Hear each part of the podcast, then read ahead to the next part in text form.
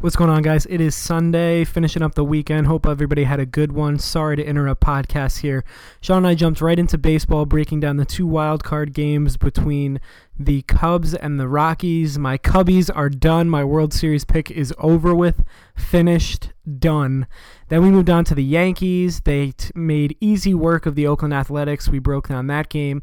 Then we went into the NL playoffs, pretty much sweeps across there. After that, we jumped into the AL playoffs. Astros are looking for a sweep. They are dominating the Cleveland Indians right now. And finally, we went into our New York Yankees, breaking down that series so far, what we liked from what we saw, what we didn't like. A lot more likes than dislikes, but hopefully they can pull that one out. Sean and I gave predictions moving forward. After that, we jumped into college football, broke down the games from last week, looked ahead to next week, and then we just previewed what we got coming up this week ahead. We have an NBA podcast that we are recording tonight that is going to be coming out Eastern Conference on Thursday, Western Conference on Friday, and obviously our usual NFL podcast that we will record on Wednesday. So, everybody enjoy the pod and have a good night. At Sorry Sports on Twitter, at Sorry underscore sports on Instagram, sorrysports.com, and shoot us an email, sorrysports at yahoo.com. If you have anything to say, if you just want to say what's up, you got some suggestions, or you want to say fuck you, whatever you want, and enjoy the pod, guys.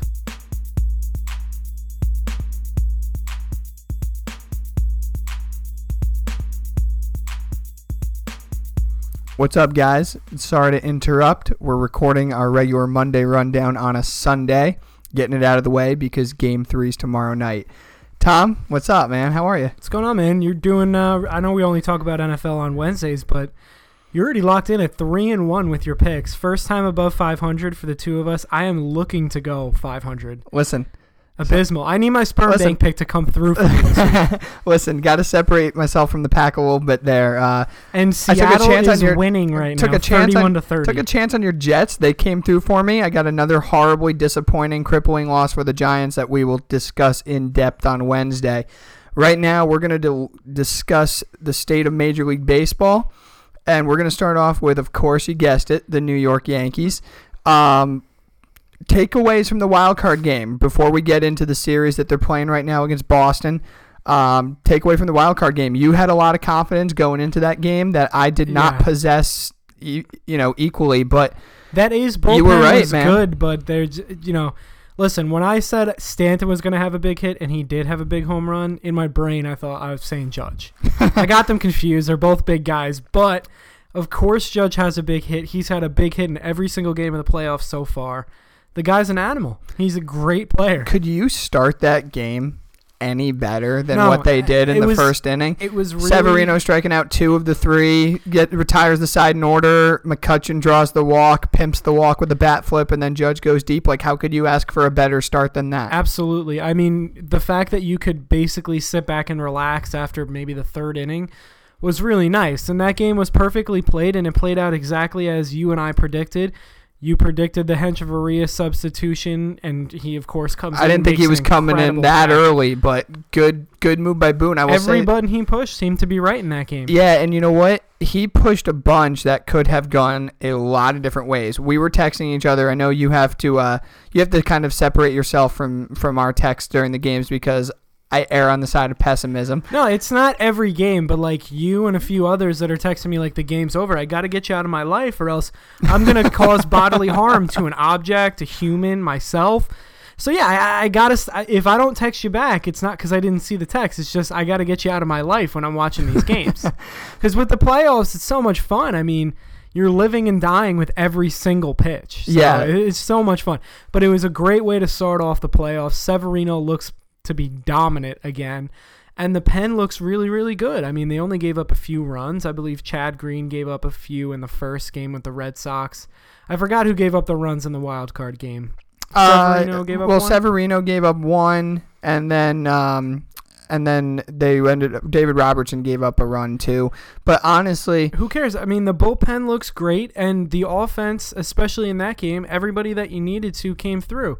I mean, listen, Stanton had an A Rod esque late game where it didn't even matter, fucking tank job bomb, but nonetheless, it was a home run. Voit is tearing the cover off the ball. Yeah, he had that triple. Yep. Everybody's hitting well right now. As- Yeah, with they the- are. With the exception of, I guess you could say Gleyber Torres. Right. Yeah, him and Andujar really haven't gotten the ball rolling yet. But, um, you know, as far as going back to that wild card game, one of the biggest moves that was made that you and I were discussing before you cut me out was the um, was the move to Betances in with first and second, nobody out in the fifth. I was surprised that he sent Severino back out there. If you look at that last batter of the fourth, you know, Sevy really did empty the tank as we predicted. You know, it looked like they were saying just cut it loose and give us four, which he did, uh, throwing a 100 on that final pitch to get the strikeout of Lowrie. And then, you know, you bring in Betances after Severino, you put him back out there to give up two runs. You know, you could tell he was done. Lucky it didn't cost him. And then, you know, a guy who you generally don't want to come into a game with runners on base is Yeah, Betances. and- and that's what made me a little a little bit scared. And that I've figured Robertson was the move because he's yeah, he He's Robertson's with guys on base. Robertson's really been kind of in that fireman role, you know, put out the fire and, and diffuse the situation. And for him to go to Betances, but I guess the thought process was was the A's don't run. They're Well, not the Red Sox. yeah, and for everyone out there listening, I didn't shut you out during that wild card game. No, not that wild card game. Hunky dory during the wild card game. I shut you out during game one of the Red Sox Right. series. But to go back to that game, I texted you this as well. I said I don't like the move. I think he should have brought Betances in for a clean one, two, three inning to start off an inning. I do not like Betances when he comes in with other people's runners on base. He seems to always work himself out of his own jams, but man, I've seen it a million times where he'll come in with two runners on base and he'll give up those two runs and only those two runs. I don't know if he doesn't care about them because they don't affect his ERA, but it just I think like he's just uncomfortable pitching with runners on base, which is what made that move Yep. relatively perplexing. But he know, comes out next inning with a clean with a clean start and he's lights out one two three. Yeah, well, he he retired the side in order. He, all three batters he faced in the fifth. You know, nobody advanced. He got two lazy fly balls and then a strikeout, and then took care of business in the sixth. And honestly, that was a move that it worked. And you could say, okay, well, the A's don't run, so you know the runners on base aren't really that big of a deal. Betances has the stuff to strike out guys in in com- in complete control um, with ease when he's on. But I've always said, you know, if that move didn't work and Robertson sitting in the pen, who's used to be performing in that role, I mean, that's going to be something you really have to answer to. The next thing, too, is taking out Andujar in the sixth. Now, it worked like clockwork that Hechavarria was able to come in and make a double, you know, a, a play to save a double down the line. That was just an incredible play of athleticism, really a shortstop play in third there. But if that game gets close again, now you lose Andujar's bat, who's probably winning Rookie of the Year. So again, it worked out, but you could tell those the Boone haters and the people who second guess a lot of his moves, which we have done, but not nearly to the extent of some other guys. They were ready to to jump out and attack. Well, nonetheless, it worked out. Thank goodness. A few other takeaways from that game. Gary Sanchez looks locked in behind the plate defensively. He's Yes. jumping around, saving pass balls left and right. He's no Sandy Leon, don't get me wrong, who saved that game, the first game for the Red Sox, like six times over. Yep. But he looks really good behind the plate.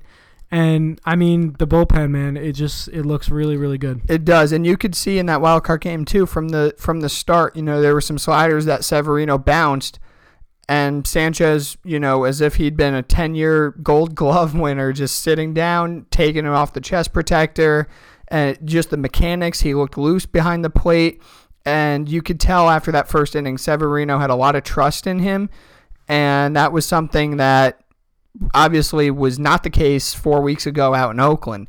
So it looks like they got that cleaned up. Um, and the Yankees were able to take a game that you felt a lot more confident than I did, but it sure as hell was a lot easier than last year when they went down three nothing in the first um, and had to come back. So great performance. They're now playing in the division series. But before we get to that, your Cubbies, your boys from the from the from the town of Chicago, man, they are done.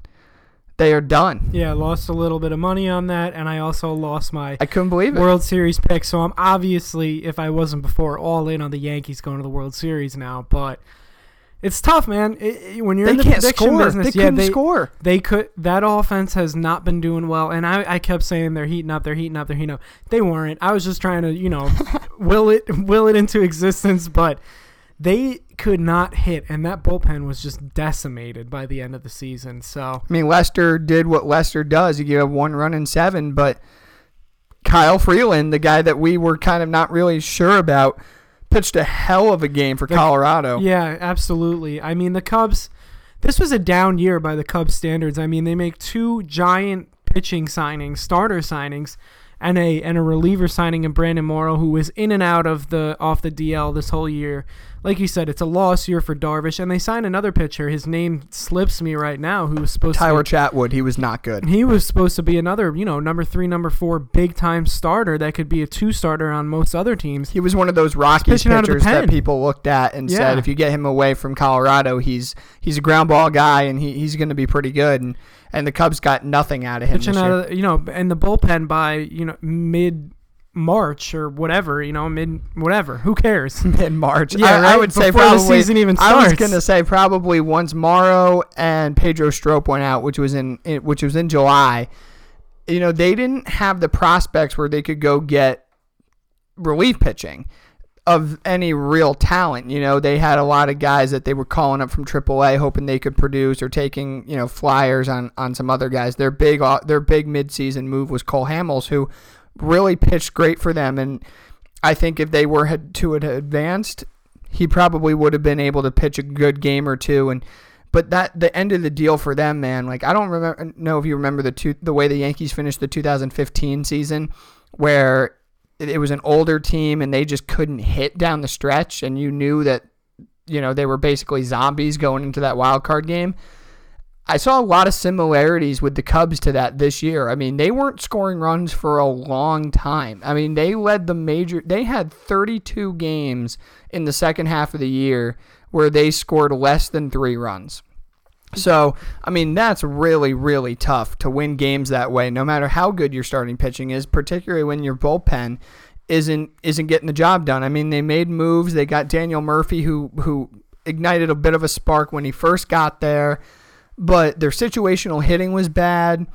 They didn't have a lot of guys that could that could move runners over. It was a lot of solo home runs, and they fell to a Rockies team that really w- had fallen the night before to the Dodgers losing the NL West. They had to do a quick turnaround and go out to Chicago to the north side and, and play a Cubs team at home. But really, I mean, the way the Cubs played against the Brewers the first day in game 163 for the NL Central Division crown wasn't good. And then they just replicated that the next night against another team. And and credit to the Rockies to go in there with that schedule change and those different time zone modifications. But wow, you know, that was what a disappointing way for the Cubs season to end. yeah hand up on that one I've been I guess I was wrong all season um there was rumors you know is Joe Maddon coming back? Of course he's coming back. He's the first manager to win you a World Series in 108 years. Everybody relax not to mention that he's brought you to another NLCS and the playoffs almost every single year he's been there. Everybody relax the Cubs will be fine. I'm sure they're going to be in on the Bryce Harper sweepstakes so I'm really not worried about the Cubs in the long term. They still have a ton of young talent, and they're probably going to go out and retool with some more pitching. Darvish coming back healthy next year. It'll be interesting to see how they how they move on. But moving on to the team that beat them to win the division, and the team that beat them to make it to an NLDS, Milwaukee Brewers are smacking the Colorado Rockies around. The Rockies' offense looks you know, anemic, slow. Their pitching has been nothing. Christian Yelich continues to roll. That middle of the lineup is potent in, in Milwaukee, and their pitching has done more than enough to, to win these games. So they're they've probably been the best team in the National League, right there with the Dodgers in the second half. And obviously the Dodgers had struggled a little bit, but the Dodgers were still, you know, they were they had a couple win streaks of, of five plus in the second half. Yep. The Brewers though, that bullpen is just ridiculous. I mean, you're throwing Jeremy Jeffress, you're throwing Josh Hader, you're throwing Corey Knebel, just one after another in those mid to late innings, and And They're they, getting out to leads early, and then Yep. once the you we said it earlier, once that bullpen gets a hold of you, it's over. It's done. Yelich has been incredible. Obviously, probably the NL MVP. Then you've got Lorenzo Cain f- showing why he's a big postseason performer. And an underrated thing about this team is defensively, I think they're the best team in wins above replacement and runs saved as well. yep, So- Jonathan Schoop has really added another dimension for them at second base, taking over for Jonathan Villar, who is really not a stud at second at second base. So Jesus Aguilar, a guy they picked off the picked up off the scrap heap from Cleveland, is you know he had a 30 plus home run season. he's been a good year. player for a few years He now. He was bomb today. Too, yeah, he was really good uh, last year for, for the Brewers when they were making a run. Um, but you could see that that experience really helped them, and, and knowing that they had a good nucleus of guys that they could, if they could make moves like they did by signing Lorenzo Cain, making a trade for a Christian Yelich, and then what they did during the season too, particularly in the uh, towards August where they got Gio Gonzalez. I mean, that's a big move for them. Curtis Granderson, I promise you, is going to have a big hit at some point in this postseason Yep. for them off the bench, maybe a spot start here or there out in right field or something. But that team is clicking on all cylinders, and I think the Rockies just ran out of gas. That's an emotional win. As I mentioned, you know, changing time zones. They finished out in LA. Then they had to go to Chicago the next night, play a 12 inning wild card game, and then turn around, go up to M- Milwaukee against a team that was just really, really hot. It, it's tough to do that, and, and so it looks like the Brewers are going to sweep them today. They were winning four nothing in the in the seventh inning. Um, as we said with that bullpen, I expect them to keep that lead, and then they'll get a nice rest before the NLCS starts. Um, Both teams look to be. We'll move on to the next one after this. Both teams are gonna have a nice rest. Yeah, yeah, because now in the second National League Division Series, boy, the Dodgers have just stomped all over the Braves. The Braves look like the Offense moment's a little day. bit too big for them. Yeah, offense all day. The pitching is not as good as Milwaukee has been, but they've definitely done more than enough. Well, they Kershaw as threw well. two shutouts in two straight games. That's the first time that's happened in, in years. I mean, Hyun Jin Ryu just carved up the Braves in game one, and then Kershaw was vintage last night. I mean, those guys, I don't know. Obviously, I don't think their pen's is good. It's not, but if they if they get starting pitching performances like that and they can jump out early, like like Joc Pederson hitting the home run in the first inning of game one, I mean that just sets the two. tone. Machado in game two, and the pitchers can you know just throw shutdown inning shut after shutdown inning after that. You're building confidence, and you're and the biggest thing that I've noticed from looking at a team like the A's the moment was just too big for them. You could tell right off the bat that Liam Hendriks was not prepared for that game, and the rest of the team, you know, swinging at pitches they usually weren't swinging at. I'm looking at the Braves in this series. The moment's just, it's not that, I think they're going to learn from this, and they're going to be back there for many more years The because Braves of are going to be a how good they are. a long time. They are. But right now, it just looks like, you know, the Dodgers who were there every single year in the NLDS, NLCS, Game 7 of the World Series last year, basically the same team coming back year after year. They they've been there, done that, and they know how to step it up a level, particularly at home. And I think it was just a really bad matchup for the Braves because if they didn't get off to a hot start, you knew that they just were not every every inning is just compounds and manifests over and over again. And if you can't score runs and you and you can't jump out to leads or your starting pitching i- isn't shutting guys down in the first couple innings, you can't build any kind of momentum. And and they're going to make a couple moves in the offseason and the the young nucleus is going to is going to learn from this, I think. But right now, this is this is an easy Dodger situation, but I am very much looking forward to a Dodgers Brewers be series really fun because series. both teams are really hot. Both teams have a lot of offensive firepower, good starting pitching. Obviously, the Brewers bullpen is a lot better than the Dodgers bullpen is, but I think as far as depth, the Dodgers rotation is a lot better than the Brewers is. Yes. And they're going to have to face a much harder lineup than that of the Colorado Rockies, you know, kind of the sleepwalking Colorado Rockies right now. So I can't wait for that NLCS, and it looks like it's going to happen very soon with these two teams yeah, they look sweeps. to be locked in. The last thing I'll say about the Dodgers is they got off to a slow start this year. They made a couple really good moves going out and getting Dozier, but I think the most important thing that happened to this team was getting Justin Turner back. When they got him back, they imme- when they got him back 100%, they immediately went on a run. And they have been uh, seemingly unstoppable. They had one of the best records in baseball in the second half of the year. And I mean, like you said, this Brewers series again that they're pretty much locked in. It's pretty much inevitable at this point. It's going to be a lot of fun. I think so, uh, and I think that's you know. Obviously, if baseball had it their way, it would be Dodgers Cubs again. But they're getting a really good Brewers team, and and there's something to be said for the way th- that the talent level is, and and what the competition could be. And I think that if the Dodgers and Cubs were playing, I think that could be a four game sweep.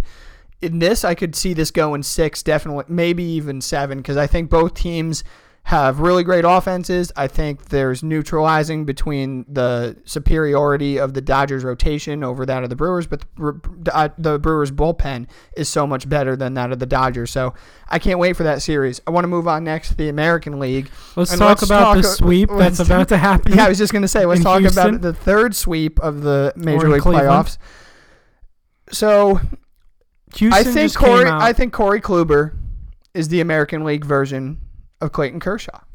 that's a good call. he clearly is shell shocked from what happened last year. Now, Kluber in 2016, with the exception of Game Seven, really was good all through that postseason run when they knocked off um, the Blue Jays, the Red Sox, and then the Blue Jays, um, getting to the World Series where they faced the Cubs. He was great in Game One against the Cubs. Uh, and game four, but in game seven, he didn't have it. And obviously, we know what he didn't do against the Yankees last year. Should have lost game two if it wasn't for some crazy circumstances there. And laid an egg in game five, and Didi, you know, took care of him. He just picked right up where he left off. I mean, Houston was smacking him around on Friday, and Verlander is the opposite. I don't know if there's a guy in this generation who I'd rather have on the mound in a postseason game than Justin Verlander that guy with the stuff that he possesses and that demeanor that he has, obviously we knew it all too well watching him last year just carve up the Yankees. He was great in Detroit and he's carried that to Houston and with how good that rotation is, I I mean Jesus, the options that they have and and I think Cleveland is, you know, having lost to Gerrit Cole yesterday, they got to go back home for game 3. You're getting Dallas Keuchel. I think this could be another sweep. Yeah, it definitely could be another sweep. This offense is very, very potent. I don't think the Indians, although they have a very talented team, can keep up with the talent on this Astros team. And Alex Bregman is just killing everyone. He's got him and Betts have the quickest hands I've probably ever seen. Oh, it's crazy. Yeah, it's the way he turns on a ball inside is nuts. Oh yeah, he he's perfectly built for that short porch that they have in uh, left field as well.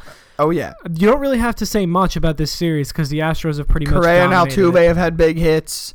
Uh, freaking Marwin Gonzalez four for four yesterday. Yeah, this team is just stacked top to bottom. Marwin Gonzalez would be hitting like third to fifth on a lot of Major League Baseball teams, and he probably hits seventh. He had that big home run in Game Seven last year uh, in uh, in the World Series.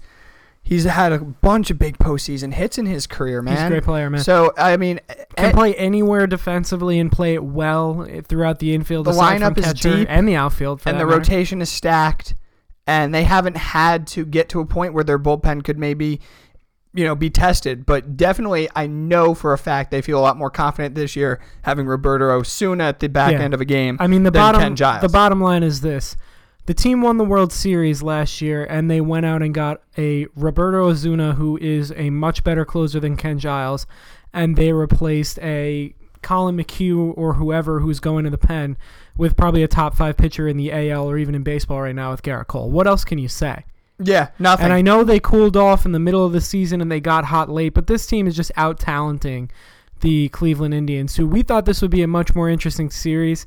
I think the Indians lay down and they just take it, and this is a sweep, which is a bad thing for the two teams that we're going to talk about next, whoever moves on, because that team is going to be really well, well rested. And this game, this series might go five with the Boston Red Sox and our New York Yankees. That's right. We Let's both partially own them. Real quick Absolutely. sidebar. I just want to say this on the part of baseball. I know that Yankees and Red Sox is going to get the numbers, right? But it's such a regional rivalry. I don't know if people out in California really care about Yankees Red Sox. bad job with the scheduling, constantly putting the Yankees and Red Sox in the night games and not getting a chance to showcase a really good Astros team who was in the World Series, defending World Series champions last year, and a great Indians team. I think baseball needs to do a better job of acknowledging that there's a lot of great competition all the way around. And yes, you want to preserve the greatest rivalry your game has in Yankees Red Sox, but trust me, if that's a two o'clock game on a Friday at Fenway, People are people are going to be watching that and to- uh, and tuned in, and I'm sure a lot of people would have liked to watch that game one of the uh, of the Indians Astro series. So I just wanted to make a little note on that. I, I thought that that was when I looked at the schedule. Obviously, it's like you know I think you can put these games on a, a prime time Well, time they got to get their money, man. they do. So we will go on to uh, our partially owned New York Yankees So and let's break down game to game here because this is the only series that really has anything interesting going on.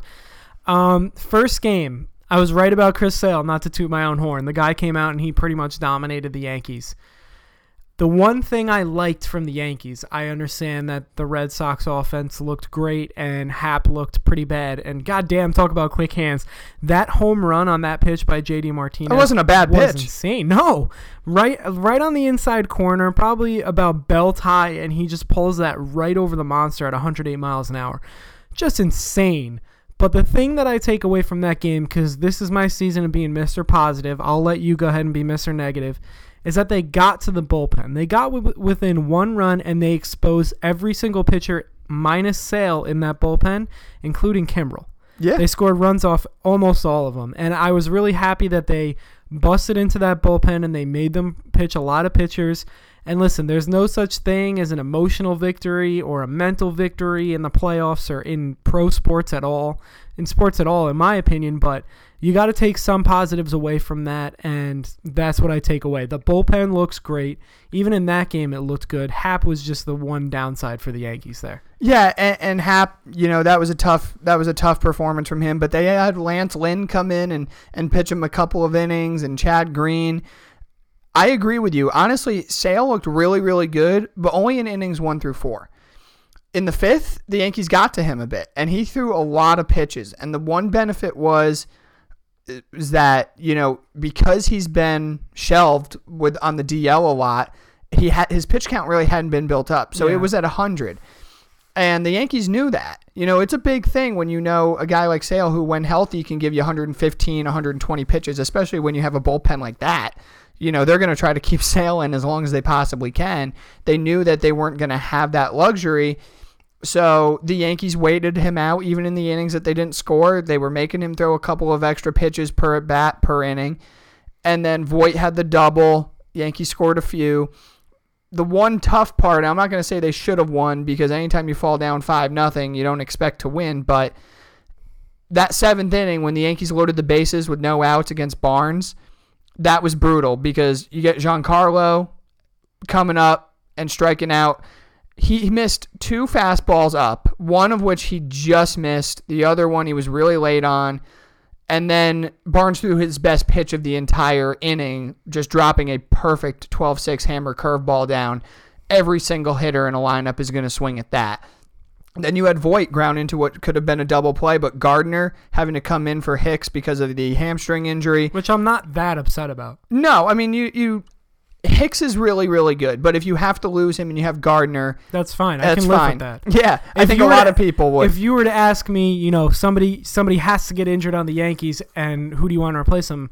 An outfielder, and I'd prefer to be Hicks over all the rest of them. Even McCutchen, who I think is playing better and more battle tested, as you would say. Big double Hicks. last night. in the playoffs. Gardner coming in does not hurt me as much as if Didi had to come out or. Oh or God, Judge, no! I, if you, You lose know. Didi or Judge, we've seen that this year how that cripples that offense. But yeah, seventh inning, Gardner breaks off, breaks out that double play. They score a run, and then Didi grounds out, and that really was where I felt they lost the game because if they tied that at that point, yeah, they're the Red Sox are in trouble. they're right. right there. there, and because you know the next inning Robertson shuts them down, The Yankees are going to hold. and then them. Judge hits that Yeah. solo home run to lead off the inning against Kimbrel in the ninth.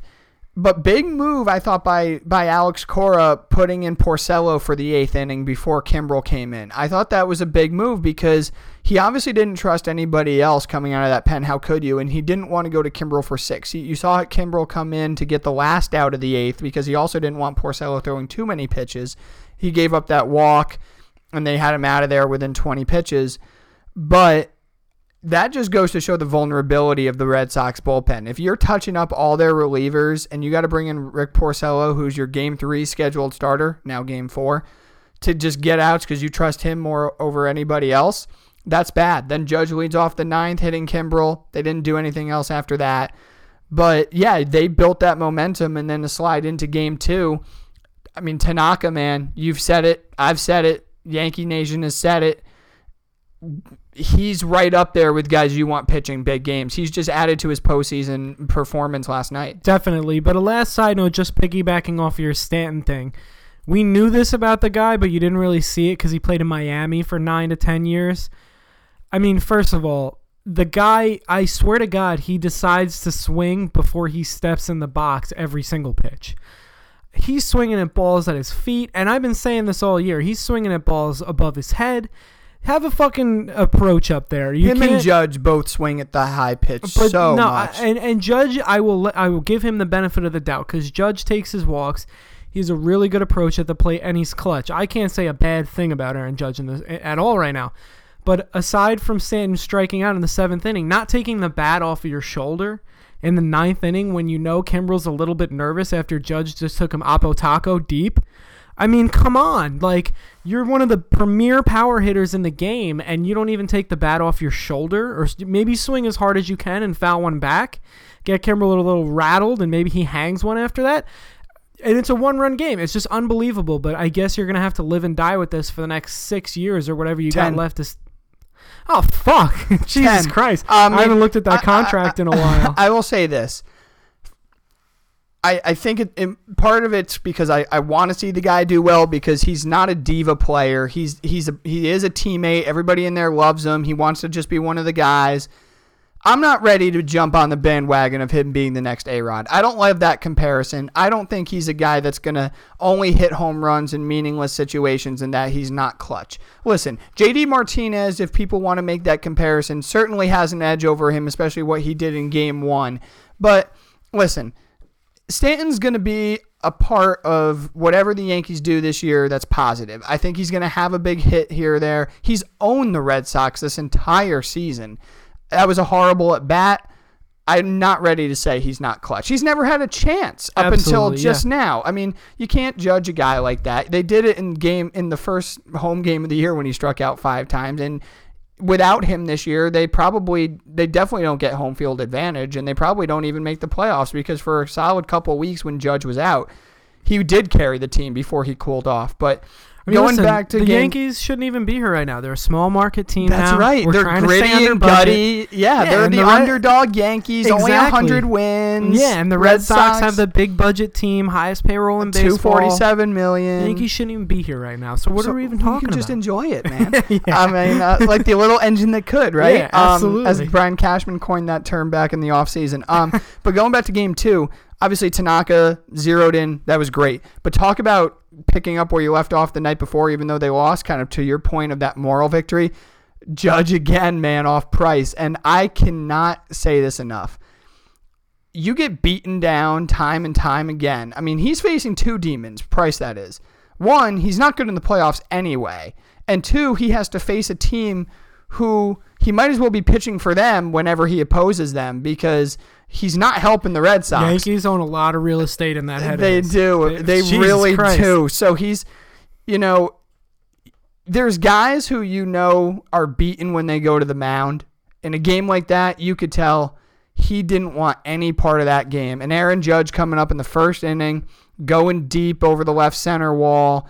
And then Sanchez the next inning, he doesn't even get five outs. The Yankees have complete control. Tanaka had his was on his roll, you know, throwing first pitch strikes, hitting the corners, moving the ball up, down, in and away. Had the Red Sox hitters completely off balance all night, and then turned it over to a stellar bullpen leading with Betances. Let me tell you, man, there's not many guys I'd rather see in a big spot than Tanaka, and and it was really the the two were such polar opposites of each other. One guy you knew he wanted the ball in that spot, he couldn't wait to get it because if the Yankees had the one game to nothing lead, he gets you to game three with a 2-0 lead, and if you lose, you don't feel better about anybody else other than him pitching that game to tie up the series. And then for Price, I mean, talk about killing momentum. I mean, he you can see why Red Sox fans are just tired of him because all of his success is just so hollow because it never comes in big spots. Yeah, I mean the guy had a great year under 4 ERA plus 15 wins, but it's all when it doesn't matter. He's a, the A Rod of pitching, I guess you would call him. But I mean, that game was great. I have so many big takeaways from that. First of all, the bullpen looks dominant. Tanaka, you said everything you possibly could about him, and the Yankees broke into that bullpen and made them throw so many guys in the second inning. What a way! I mean, what a way to have. To I wish they were playing the tonight. Yeah, no, I, I really do too, because they they saw pretty much every single pitcher out of the bullpen. You know, the Joe Kelly Fight Club, all this bullshit. Sanchez is you know, he looks like the best hitter in the world right now. Hit a couple bombs last night. This team looks great, and the bullpen looks amazing as well. You can't feel any better going into the Bronx 1-1, which is when you're when you're the home, you know, you're the away team.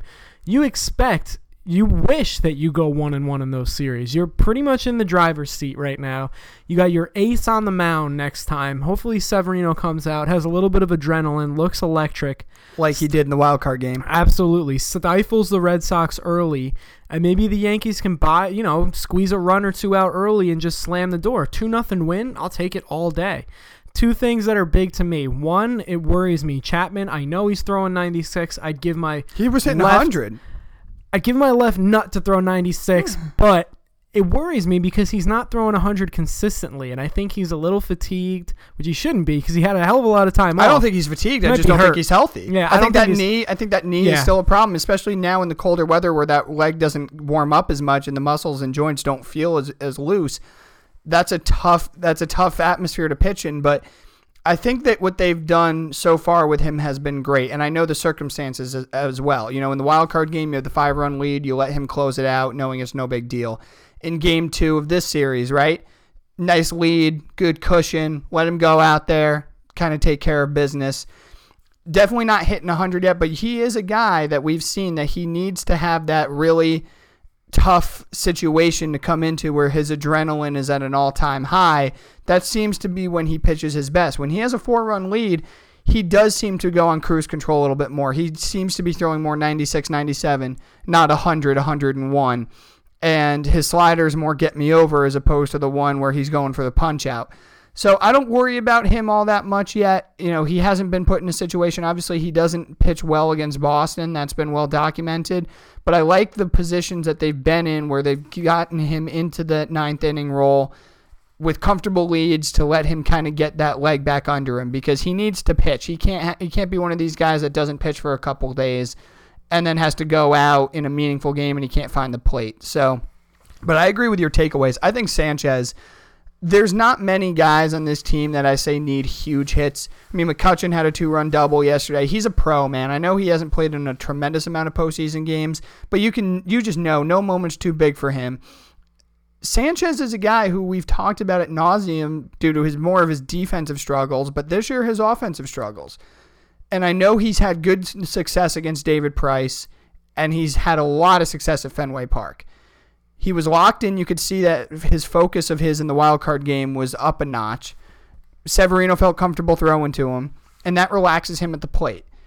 And for him to hit hit that home run off Price in the second inning, and then hit that three run bomb off of off of um, off of Rodriguez last night in the seventh to really put the game out of reach that's a big moment for him. You know, he can pimp that home run. He can feel good going back home. He's a guy who needs to have a lot of confidence. I don't worry about guys like Gleyber Torres yet. I think Sanchez and Stanton are the two guys because obviously Judge is kind of doing that next A Rod thing or uh, that next Jeter thing of just having big hit after big hit in the postseason. Obviously, Didi's success in the postseason is legit. Same with Gardner now. So Stanton and Sanchez really need to have that confidence and that next level of focus. And to get Sanchez rolling, I think he continues to wreak havoc on this series. Absolutely, man. Before we look ahead to games, you know, three, four, five, the one thing that I don't think a, a lot of people have noticed and a, a not diehard fan would notice is a guy that got taken off the Red Sox roster, which I think is massive for the Yankees. who can't come back to the World Series if the Red Sox make it there is Steven Wright. The Yankees, especially with all these Good hard point. throwers, Good cannot point. hit this knuckleballer. And when I saw that he had knee inflammation, I mean, listen, I hope he gets well, maybe after the season. I was so happy to not see him on the roster because watching those 18 games this year and when he pitched against the Yankees, Couldn't touch him. they could not touch him even a little bit. It, it reminded me of Tim Wakefield.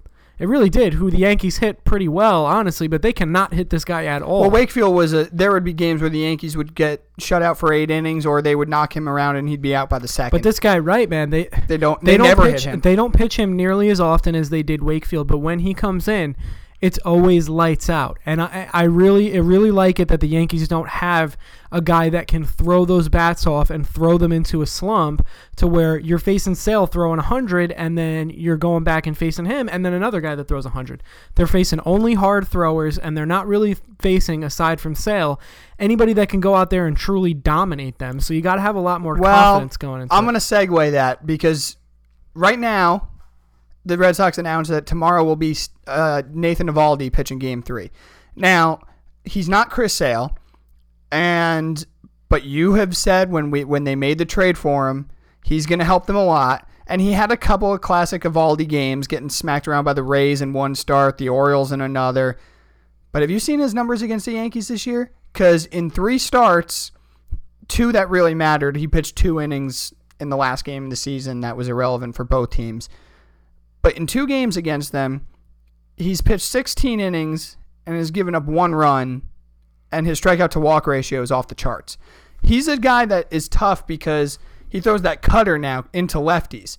That's really hard for them to hit, and he throws so hard that, you know, especially with guys like Judge and Stanton who likes to swing at the pitch up, that's a very uncomfortable at bat because he throws the ball hard and now he has movement on that fastball, which he didn't really have during his time with the Yankees. He really learned that in Tampa and has brought it with him to Boston. He scares me because this is a moment for him that could kind of change and alter his the way people think about his career.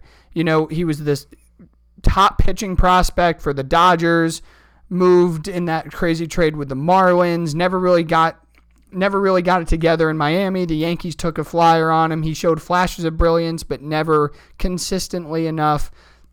Blew out the shoulder again at Fenway Park in a start in 2016. The Rays sign him off the scrap heap, and Boston takes him. And now at a, at his start in Yankee Stadium in Game Three of the playoffs, where the momentum can shift either which way, he's a tough matchup for the Yankees. And, and I I don't I don't love the fact that they're facing him. I just hope that the moment becomes a little too big for him. The stadium's going nuts. They can take away a couple of runs from him early and never allow him to settle down. Yeah, for game three, I think that Severino comes out electric, and I think they do steal one to two runs against Eovaldi. And I think this game ends up being 2 nothing Yankees looking to take the series with CC on the bump against, I don't even know who's pitching. For Porcello, Sox. Rick Porcello. Okay, I, I like our chances, to be honest. If we had lost that game um, last night, it's a wrap. We oh probably yeah. would have got well, swept. Brett Gardner called Game Two a must-win, and Gleyber Torres, you know, on the other side of the spectrum, career-wise, echoed that. So you can tell, you know, this Yankee team. I give them credit. They could have won Game One. Won't say they should have, but they seem to have that kind of next gear, which is exciting to see. You know, they definitely did in the wild card game. They did actually preluded to that with that four game set in Tampa that kind of put them, you know, in the driver's seat to get that home field uh, advantage in the wild card game. Stepped all over Oakland's throat in the wild card game. Could have won game one in Boston, didn't, but then they they took momentum in game two. Now you're heading back to Yankee Stadium. Anything can happen, and if last postseason taught us anything, you know the Yankees have not lost at home, knock on wood, since the 2015 AL wildcard game. So Huge even the best pit, Huge. even the best pitchers. I mean, they knocked around Keuchel last year. They knocked around Morton last year. They knocked around McCullers last year. I'm not going to say the A's had anything great, but Hendriks, you know, was pitching well for them, and they even smacked around Blake Treinen, who was basically unhittable all season. So you hope that they can continue that momentum. You know, these young guys, especially Judge, just loves playing at Yankee Stadium, and they feed off of it. So let's hope for the best tomorrow in, in that series and, and see if they can go up 2 1. Yeah, absolutely. What I'm going to look for tomorrow is just for Judge and Voit to continue tearing the cover off the ball. And maybe a big hit who uh, from a guy who likes to hit hard pitching, and that's Andujar. Yeah. He loves a fastball, man. So hopefully he goes hunting tomorrow and he connects on one. I think Neil Walker is going to have an opportunity tomorrow as well, or at some point in this series to make have a big hit. He's done it a lot this year in pinch hitting spots, uh, late in games as a defensive replacement, and gets an at bat. I think Neil Walker could do some damage, and please give me that Red Sox bullpen. If the game's close, as the Yankees to me tomorrow, man, I, I, I wonder how you feel about it. Just keep the game within one or two runs heading into the seventh or eighth. Shit, even maybe the ninth, because I think that the Yankees focus and I think their at bats just get better and better as the game goes on, and they can feel the tension of that home field crowd. They've had a lot of big come from behind wins and walk offs this year at home a couple against Boston actually in games that looked lost. Shit, maybe they could do it again. Well, I'd prefer that they had the lead. Well, of no course, shit, but, but- worst case scenario, yeah, keep it within one or two, and hopefully they can jump on one of the guys out of the bullpen that's not named Kimbrel. So that's pretty much what. What are you feeling? What are your predictions actually for for the next three games looking ahead? Well, at least two is guaranteed. I, I think that they do win tomorrow, but I think it's super close and it's not a comfortable game. I think, I think my I'd biggest probably stop texting you after the third inning. I think that's probably your best bet. If you get me through three, if that's actually good on your part. That's a lot of patience that I appreciate that. Um, no, I, I think that I think they can steal tomorrow. It's a huge momentum game, and playing in New York is huge. Obviously, the stat that I just gave is very much indicative of, of that home field advantage that they've cultivated at the new place, especially with this young group of guys. And then I think CC in game four is going to give you everything he's got. If you're down 2 1, he's going to give you a really good chance to win. And if the bullpen can continue to go the way that it's been going, the Yankees win in four. If somehow they stutter tomorrow and they got to go pitch game four, CC's going to pitch a good game. I told you, I like him against the Red Sox a lot better in Yankee Stadium than I do at Fenway Park. And then you get Happ a chance to redeem himself against Sale. Sale again is is on a is on a pitch limit, you know, hundred. And if you can weigh out his at bats and keep the game close, I really think that Red Sox bullpen is so vulnerable. And you can see Alex Cora does not feel comfortable about anybody that he's bringing in there other than Kimbrel. So I think they win tomorrow, but I think it's a close one. How about you for games four and then maybe five? I think that they win tomorrow. I've already said it a couple times on the pod, two to nothing. I think it's a nail biter. Like I said, I probably stopped texting you and a few others right around the third inning, and then I think CC comes in and turns back the clock and pitches an all timer. Yankees in four. Honestly, you know uh, that's what I think is going to happen. I think the Yankees are going to move on. The Red Sox fans are going to be crying. I'm going to be bathing in their tears. A little reversal of 04. Bathing in the tears. That's strong. bathing in their tears. I think the Yankees go out and win Game Five as well. If it you gets I, there. you and I are riding on our high horse, and then they run into the absolute buzzsaw of the Houston Astros. Yeah.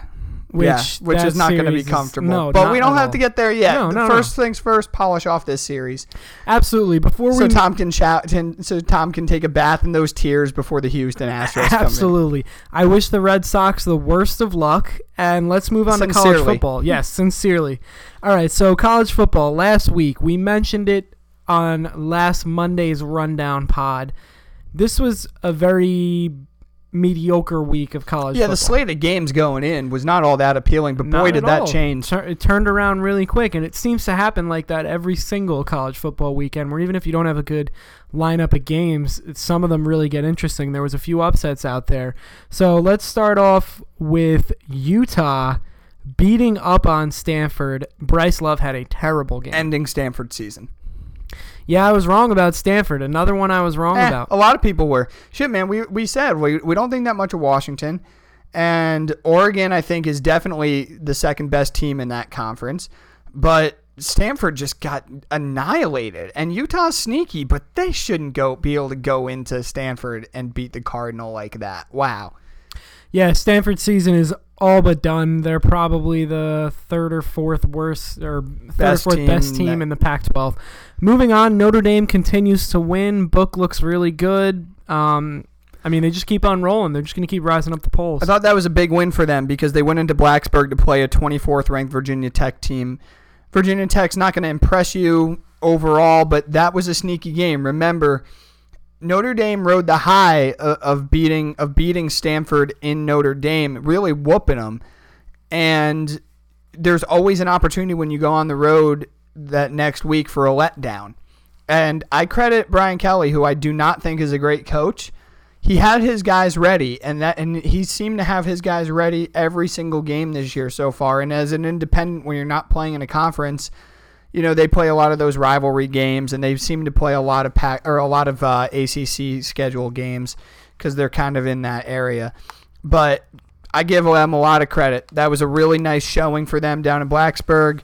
That's always a tough field to play in down there in uh, in Virginia Tech. So kudos to them. Another uh, upset. Another upset coming up here. Mississippi State beats Auburn, and I don't think Auburn is who we thought they were they after losing LSU and Mississippi State. Yeah, no, I, I totally agree. They are not. Um, that was a bad performance by them. And Mississippi State and Starkville, I'm not going to say that's a tremendous home field advantage. Uh, in the SEC and college football as a whole, whenever you play at home, it's an advantage. I think of all sports, I think college basketball and college football, the craziest stuff happens when a team is on the on the road or at home. Mississippi State on at home is such a different team, but they're still not a top 25 team. Auburn looked really flat. Stidham didn't play well. The defense looked vulnerable, and this all but ended their season too. I mean, unless they do something crazy in the Iron Bowl against Alabama, which is in Tuscaloosa this year, which is you know, not a place where they've played well. They haven't won a game there since Cam Newton went in there in 2010. Um, I I think that their their season's done, and and I'm not going to complain. I'm very happy about it, but a tough loss for them. Next, going back to the Pac 12, Washington survived. I tell you, man, they're just not all over that a, impressive. Over a defeated UCLA team. They haven't won a game this year. No, the Chip Kelly era is still winless, and but Washington only won is by that seat seven. getting a little warmer? I don't think so. No? I, I promise you, dude. They're still not beating the drum for Chip Kelly. Huh? I'm not. I, I just think when you make a move like that, you've you've got to allow him to get his guys in there I mean, they don't have a quarterback, and he hasn't been able to recruit and bring in the personnel yet that can run his crazy system of offense. I think they're going to get better, but Jake Browning is just not that impressive to me at Washington. He was a guy that should have went last year when his stock was a little bit higher. He's like a fifth round quarterback now. There's like I in this I thought there's going to be such a weak quarterback class. I still think it is, and he's just continues to fall. I know he won and they put up points, but it's not a electric 31 points.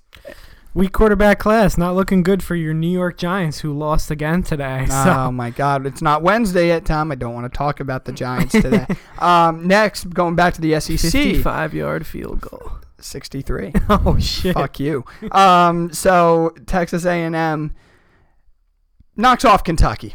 So Kentucky loses their first game of the year. It was a nice run. It was a really nice run. I'm looking forward to seeing how they how they come back. But you know, in College Station with the 12th man, we saw how Clemson struggled. They only won by two. That is a tough place to play. And Jimbo Fisher has done a really good job at that program. I know they're not ranked. I know they're going to be in the AP after winning a game like this and upsetting then 13th ranked Kentucky.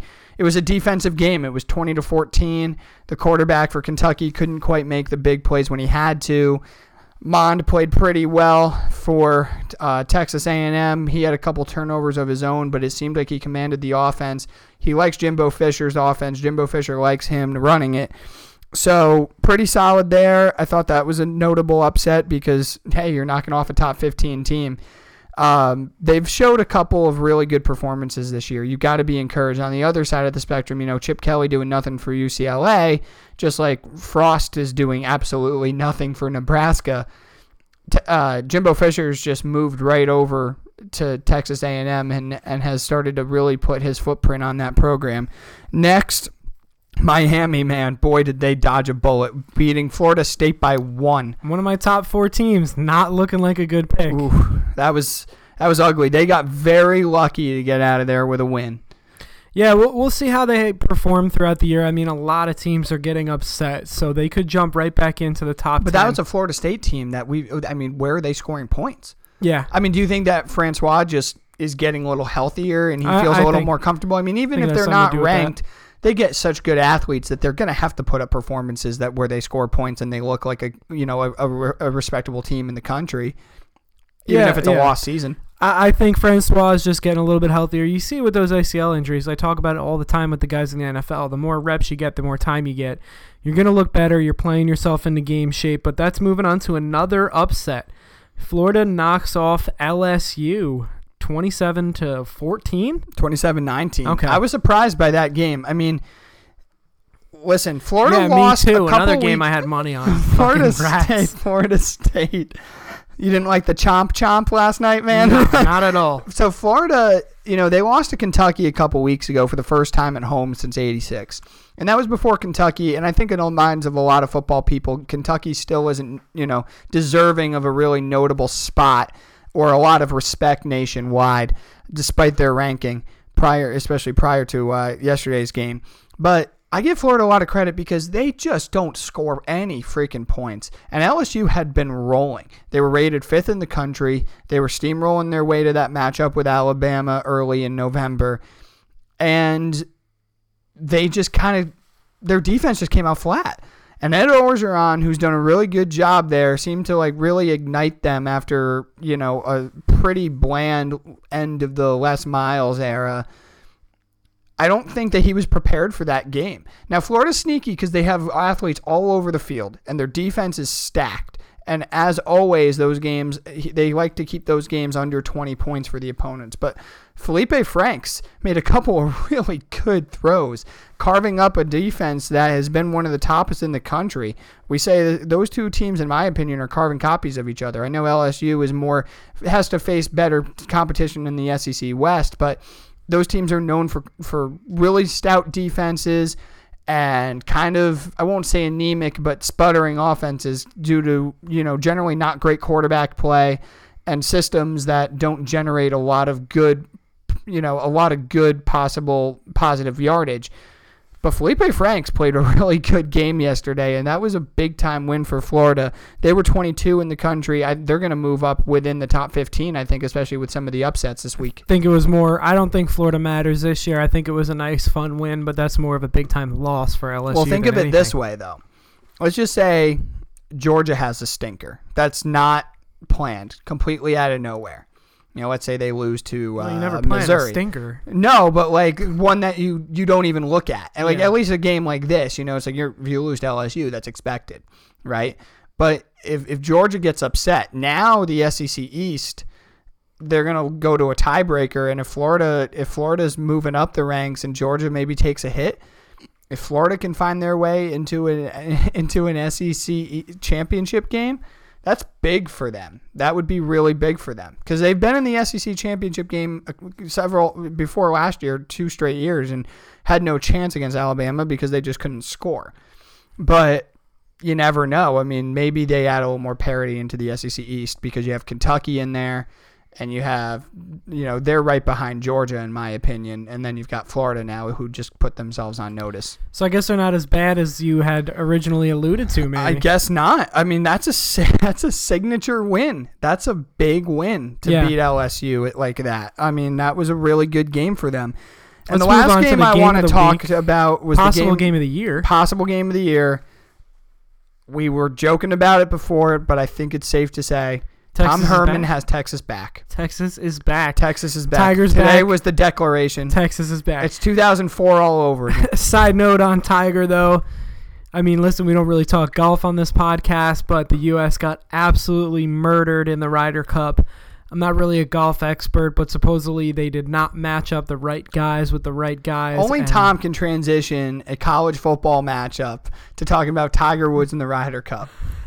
He did not play well, nor did Phil, nor did a couple other guys. I mean, the only guys that seemed to play well was Thomas, Jordan Spieth, and Patrick Reed. But I mean, whatever. You know, PGA the, the new season's right around the corner. Can't All right, wait let's get it. back to guys who Let's did go play Tiger. well. Let's go Tiger. Oh my God, uh, the Hook'em Horns. So in the Red Rival Red River Shootout, boy, that was a fun, entertaining game. Yeah. I'm surprised it wasn't a primetime game. They had it at noon on ABC. Why? I don't. Know. I don't know. I thought the slate of games this weekend really could have put that really could have put them at, at that eight o'clock sweet spot on ESPN. But either way, Kyler Murray did his job. But that was a classic Big 12 game. No defense. Quarterbacks just trading blow after blow. Offense, big play after big play. But Tom Herman outlasted Lincoln Riley in that matchup uh, at coaching wise. And that is a signature win. You know, they knocked off USC earlier, who we've said USC, they're not back yet. They're not going to be. They've got a little bit of a time before they reload and restock. Then they knocked off TCU.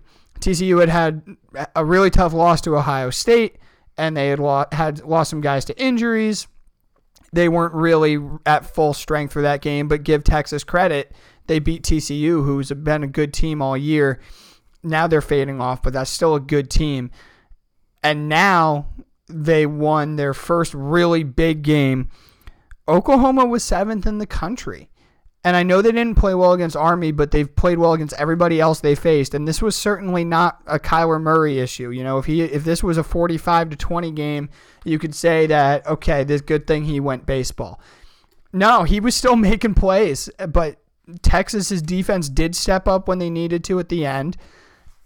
And they were just scoring at will on an Oklahoma defense that just looked like Swiss cheese really good win for Texas, and I think it's good for college football. Like you said, it's great. Tigers back. You know, for the ca- for the casual college football fan, they're tired of Alabama and they're tired of the SEC, and particularly now going into the Big Ten with Urban Meyer at Ohio State and and um, and Harbaugh at Michigan. They want to see more parity, especially with the blue bloods of college football, who are the storied programs. You have your history. It's better for college football when when Notre Dame's good, and when USC is good, and when Texas is good. And you know they're not going to play in a significant bowl game. They're not going to get into the into the college football playoff this year. But if they get a really good bowl game and they finish in the top ten, what a year for Tom Herman! And I think they just have their coach for the next fifteen years. Yeah, man, that that was a really fun game, and they could probably end up finishing the season in the top ten if they continue their run. They're not going to make the college football playoff this year, but they definitely found their next head coach for probably a decade and a half. I completely agree with And you. And good for them finding it. Like I said, I mean that fan base it had just been a quest. It had been. I mean that that program is and that fan base is all over the country and they are so happy to have that back and definitely that's another marketable program because you definitely have your USCs and your Texases that you know the media and networks try to force into primetime games even when they suck because of the name.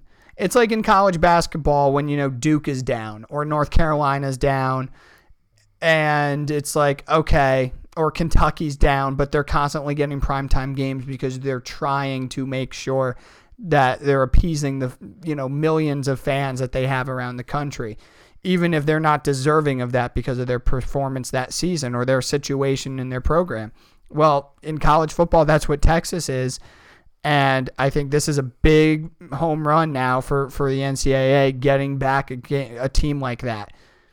Yeah, definitely. So why don't we look ahead to a few games that we have highlighted? Better slate this week, in my opinion. A couple really good games. This one, not so much. Although Pittsburgh again broke my fucking heart. Had Syracuse lost a little bit of money on Pitt's that. It's gritty. Pitt is gritty Pitt is a gritty team. They're playing number five Notre Dame in South Bend. in South Bend. I mean, come on, what's the spread on that one? I haven't checked yet, but honestly, Thirteen points or something? probably once again, you know, I have to circle these Notre Dame games because they don't play in a conference, and I want to see what they do. I want to. I, they had Pitt a couple years ago, actually more like six years ago now. The year that they went to the national championship against Alabama, and they were undefeated, and Pitt pushed them to three overtimes. So, you know, there's a history in this rivalry, if you want to call it a rivalry, they play every year. So I want to say Pitt's not going to make Pitt and Syracuse to me are very similar. You're never going to get an easy game with those guys. So I want to see what, what they what they do. If that game's easy, if it's kind of an uphill climb, I do expect them to win, and I think they'll pull away late. But I do think that that game's at least worth noting. The second one is the SEC game of the week. Number That two, Georgia is going to 13 LSU, who is just reeling now after that loss to Florida. They're coming back home to Death Valley down there in LSU. Where is the real Death Valley?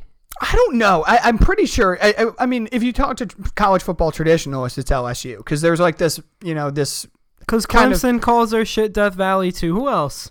uh, There's a couple. There's a couple. I mean, I, Clemson's definitely has gotten more famous over the last, you know, ten years or so, but there's like something special about LSU Oh, wearing yeah. the purples on Saturday nights at home. You know, like that's a big deal. Does Florida deal. call themselves Death Valley too? no, they're the, just the The stupid swamp, swamp. right? Yeah. Oh, Valley Swamp, same shit. Yeah, right. Green jacket, gold jacket. Who gives a shit? I, Um, I had but- seen that on. Uh, they're watching the Clemson game. They had the camera panned out, and it was like "Welcome to Death Valley," and I was like, "What is there? Fifteen fucking Death Well, Valleys in the that's where it's country?" like you know, like everybody like loves to use the the term like 12th man. So like that really got started in Texas A&M, and then of course the Seahawks take it in the NFL and whatever. You know, Death Valley is one of those terms. I'm sure people just like to use it because it's cool.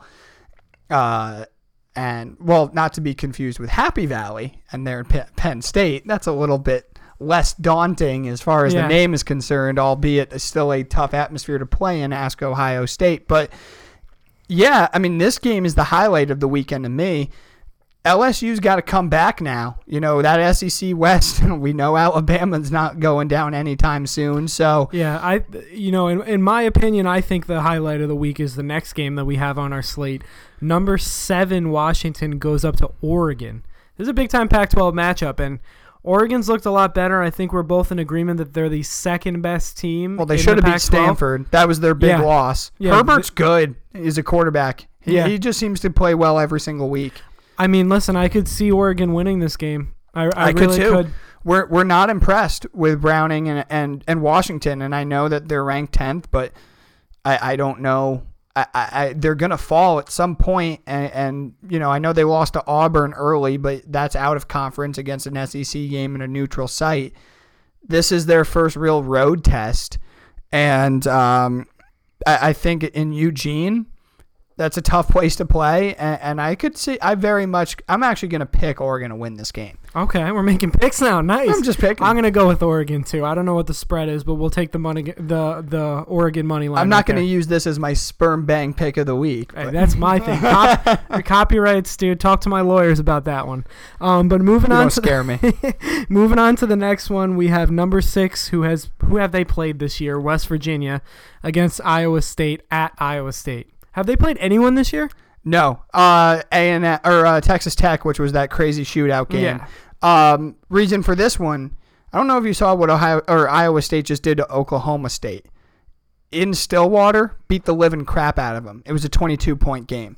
So I, I'm gonna continue to say it. They're not an easy team to play in Ames.